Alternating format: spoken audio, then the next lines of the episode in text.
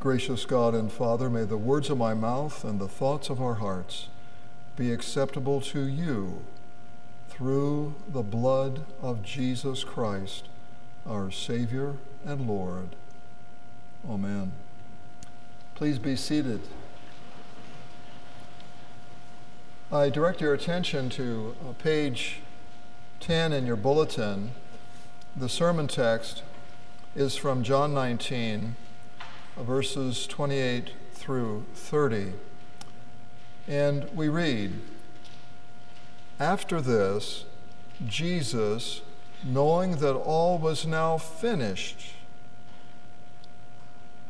said to fulfill the scripture. Now, the word fulfill is the same Greek word as the word finished, it's the same root.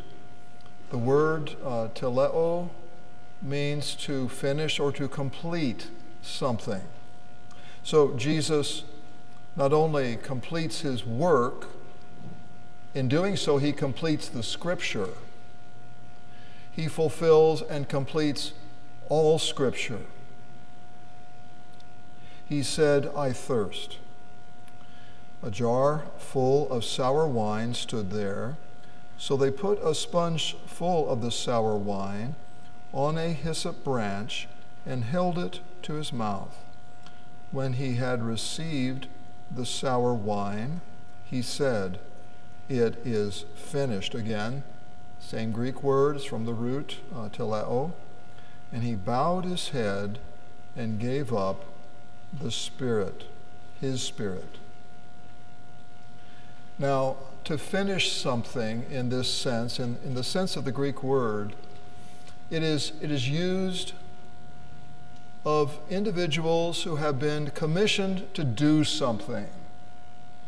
They're commissioned to complete a given task. And that describes our Lord. And notice three times in this short passage, this word is used. Now, that is emphasis. And John, in this way, emphasizes the work of Jesus because that work is what saves, it's what delivers you and me from sin, death, and the devil. And because it is finished, it means there's nothing for you or me to add to it. Now, the same word appears earlier in John, John chapter 4, where Jesus encounters a Samaritan woman by a well. Now, his disciples, you may recall, have gone into town to buy food, and Jesus dialogues with this woman, which other rabbis would not do. They would not talk to a woman, much less a Samaritan woman, but Jesus crosses these boundaries of ours. He dialogues with her. And when the disciples come back with some food, then they say, Rabbi, eat. And Jesus replies, now this is verse uh, Roman numeral 1 on page 12 of your outline.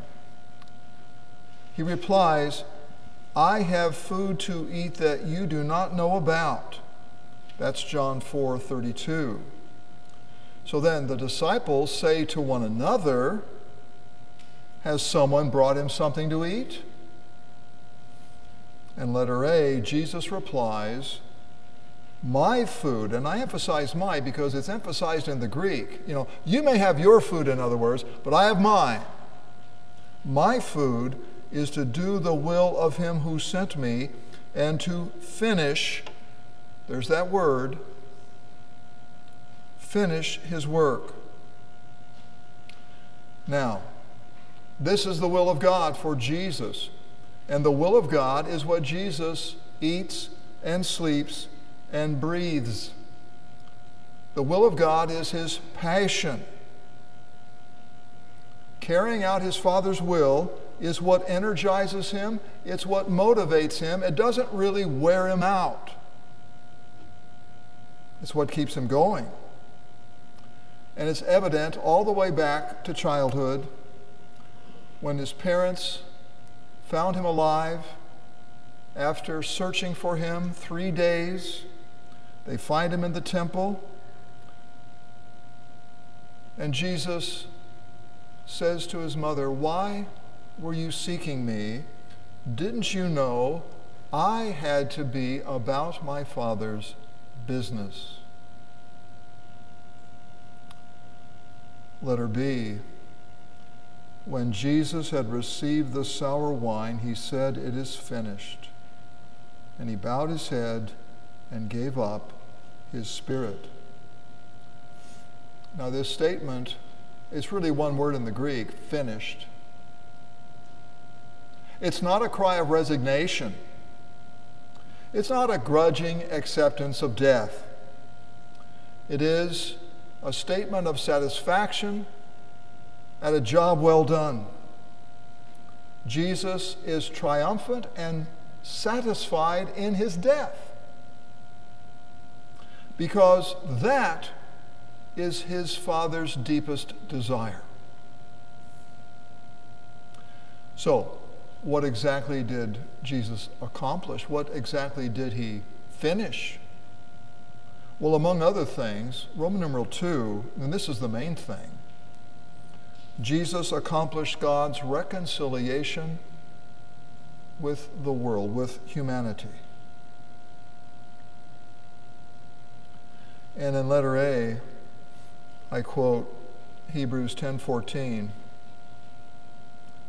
For by one single offering not many offerings not not Jesus' self-offering in addition to something else but by one single offering he has perfected for all time those who are being sanctified. By one single offering, his own self offering at the cross, he has perfected for all time those who are being sanctified. That would be you and me. We have been perfected for all time in the sight of God through this self offering of our Lord. Now, here's my question to you. Can you improve upon that? Can you improve upon perfection? Finished means finished. There's nothing more to add to his work. You know, we've said this, I've stated this equation before, and it's worth repeating. Jesus plus nothing at all equals everything. There's nothing more to add. Jesus plus no work of yours or mine equals everything. Now, we Lutherans are not against good works. For the 1000th time, let me say that we are not against good works. Scripture proclaims good works as the result of our salvation, not the cause of it. And to add anything at all to the work of Jesus is to subtract from the work of Christ. To believe that he must supplement, that we must supplement his work in some way, is to declare that that work at the cross is insufficient somehow for you and for me. And Holy Scripture will not allow us to do that. We proclaim Christ alone for our salvation, and we proclaim good works as the result thereof. The only reason we're tempted to add anything at all to the work of Christ is this we trust what we do more than we trust what God does. That's our problem. It's been our problem since Genesis chapter 3. We want to be God, we want to do it. We trust ourselves more than we trust God. But the fact is, my friends, and we know this from experience, not only from the Word of God, that you and I, we're not worthy of that trust. We're not worthy of it. Nothing we do measures up to God's standard of perfection. So, how is it possible then to improve upon or to add to His perfect work for us? Here again, for by one single offering he has perfected for all time those who are being sanctified. Christ himself perfects us for life with God, and it is presumptuous for anyone to claim that he can improve upon that. Letter B. How can one man's death atone for the sins of the world? How can that be? Well, this is how it is. The very same way that one man's sin in the garden plunged all humanity into sin and death. It's the same thing, only in reverse. St. Paul wrote, In Adam all die, but in Christ all will be made alive. Why should it be strange or odd that God redeems humanity through one man when God has condemned all humanity through one man as well, that being Adam? St. Paul writes in Romans 5 through the disobedience of one man, the many were made sinners. So, through the obedience of the one man, the many are made righteous. God deals with all of us through two representatives through Adam on the one hand and through Christ on the other. Through Adam, we inherit sin and death. Through Christ, we inherit forgiveness and life eternal. Why? Because Jesus is the obedient Son of God, in contrast to Adam and in contrast to all of us. So God treats us all the same. In Adam, God condemns everyone. No one has an advantage over another. And in Christ, God redeems all through Christ's blood through, from sin and from death.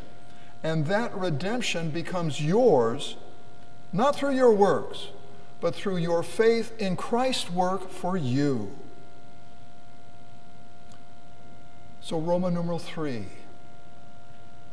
Let me ask you, what do you eat, sleep, and breathe? What consumes you? What is your passion? Is it your work? Is it your school? Your family? Those are all legitimate callings from God. You are a husband or a wife, you're a parent or a child, you're a teacher or a student, an employer or employee, you're a government official or you're a citizen. Those are all legitimate callings from God. But here's the difference when you serve those people whom God has placed around you to serve, you serve as if you're serving the Lord because He's the one who's placed you there to do that for them. It's the Lord who's called you to the task. You serve Him. And those various offices I've just described husband, wife, parent, child, and so on I described them as legitimate callings from God, but I did not describe them as your passion. I did not say that those callings should be what you eat, sleep, and breathe. Jesus did not eat, sleep, and breathe his family. He did not eat, sleep, and breathe his carpentry. He ate, slept, and breathed his Father's will. Just as it was the Father's will for Christ to finish his work, so it is your Father's will to daily and weekly for you and I to receive that work of Jesus, to trust in that work of Jesus, to praise the Father daily and weekly for that work of Jesus, to take comfort in that work of Jesus, and to share that work of Jesus with those whom God has given us. In short, your passion must be Jesus. That is how you become the best husband or wife. That's how you become the, the best parent or child, employer or employee. He is God's will for your life. He is what we are called to eat, sleep, and breathe. Eat, sleep, breathe him. In Jesus' name, amen. The peace of God, which passes all understanding, guard your hearts and minds through Christ Jesus. Amen.